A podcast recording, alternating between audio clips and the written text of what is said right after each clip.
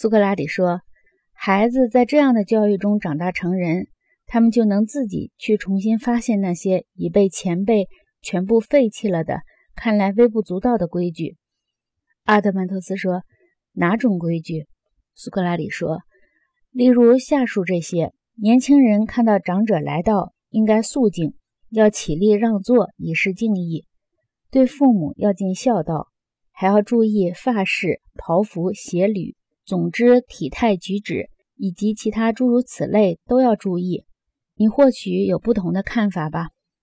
阿德曼托斯说：“我和你的看法相同。”苏格拉底说：“但是把这些规矩定成法律，我认为是愚蠢的，因为仅仅定成条款写在纸上，这种法律是得不到遵守，也是不会持久的。”阿德曼托斯说：“那么他们怎么才能得到遵守呢？”苏格拉底说：“阿德曼托斯啊，一个人从小受的教育，把他往哪里引导，却能决定他后来往哪里走。同声相应，同气相求，事情不总是这样吗？”阿德曼托斯说：“的确是的。”苏格拉底说：“直到达到一个重大的结果，这个结果也许是好的，也许是不好的。”阿德曼托斯说：“当然了。”苏格拉底说：“由于这些理由。”因此，我不想再把这件事情制定成法律了。阿德曼托斯说：“理由充足。”苏格拉底说：“但是关于商务，人们在市场上的相互交易，如果你愿意的话，还有和手工工人的契约，关于侮辱和伤害的诉讼，关于民事案件的起诉和陪审员的遴选这些问题，还有可能有人会提出市场上和海港上必须征收的税负问题。总之。”市场的、公安的、海港的规则，以及其他诸如此类的事情，我的天哪，是不是都得我们来一一定成法律呢？阿德曼托斯说：“不，对于优秀的人，把这么多法律条文强加给他们是不恰当的。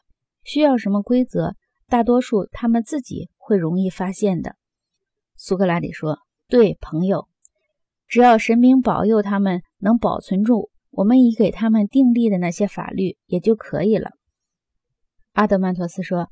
否则的话，他们将永无止境地从事制定这类繁琐的法律，并未使他们达到完善，把自己的一生都用来修改这种法律。苏格拉底说：“你的意思是说，这种人的生活很像那些纵欲无度而成痼疾的人不愿意抛弃对健康不利的生活制度一样？”阿德曼托斯说。很对，苏格拉底说：“诚然，他们过着极乐生活。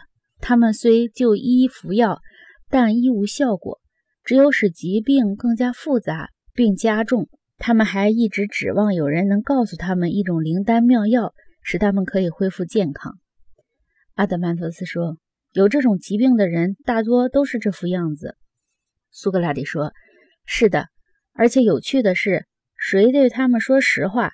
告诉他们，如果他们不停止大吃大喝、寻花问柳、游手好闲，那么显而易见，无论药物还是烧灼法，还是外科手术，是咒语，或是符力，或是别的任何治疗方法，都治不好他们的病。谁对他们这样说，他们就会把谁视为自己最可恶的敌人。阿德曼托斯说：“根本谈不上有趣。”因为对说老实话的人生气是不好的，苏格拉底说：“我觉得你似乎对这种人没有好感。”阿德曼托斯说：“的确没有好感。”苏格拉底说：“如果一个国家也像我刚才说的那种人那样行事，你大概不会称赞他的行为的。你没有看到有些国家的行为也是这样吗？那里政治不安，但禁止公民触动整个国家制度。”任何企图改变国家制度的，要处以死刑。但同时，无论什么人，只要他能极为热诚地为生活在这种不良政治秩序下的公民服务，为了讨好他们，不惜奉承巴结，能窥探他们的心意，巧妙地满足他们的愿望，他们就把这种人视为优秀的、有大智大慧的人，并给予尊敬。阿德曼托斯说：“是的，我认为这种国家的行为和那种病人的行为是一样的。”我无论如何也不能称赞他，苏格拉底说。但是对于那些愿为这个国家热诚服务的人又怎么样呢？你也不能称赞他们的勇敢和不计个人利害的精神吗？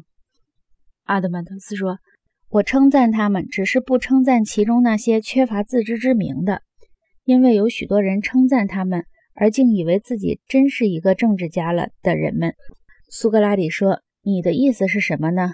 你不原谅他们一点吗？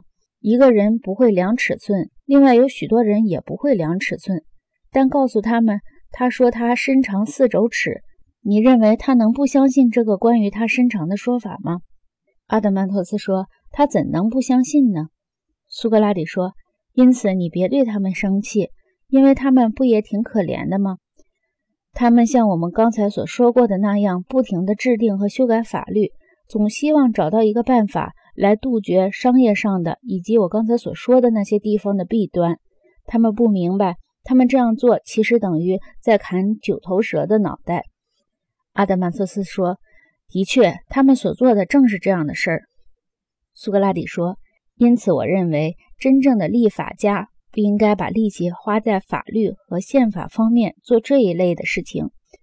不论在政治秩序不好的国家，还是在政治秩序良好的国家，因为在政治秩序不良的国家里，法律和宪法是无济于事的；而在政治良好的国家里，法律和宪法有的不难设计出来，有的则可以从前人的法律条例中很方便地引申出来。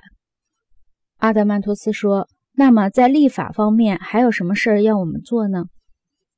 苏格拉底说：“没什么还要我们做的。特尔斐的阿波罗还有事儿要做呢，他还有最重大、最崇高、最主要的法律要规定。”阿德曼托斯说：“有哪些？”苏格拉底说：“祭神的庙宇和仪式，以及对神、半神和英雄崇拜的其他形式，还有对死者的殡葬以及安魂退鬼。”所必须举行的仪式，这些事儿是我们所不知道的。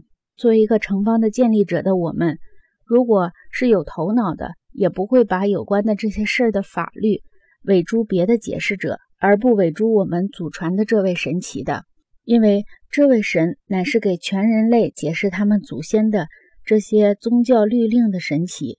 我们的祖先就是在这位大神的设在大地中央的奇石上的他的神座上。传达他的解释的，阿德曼托斯说：“你说的很好，我们必须这样做。”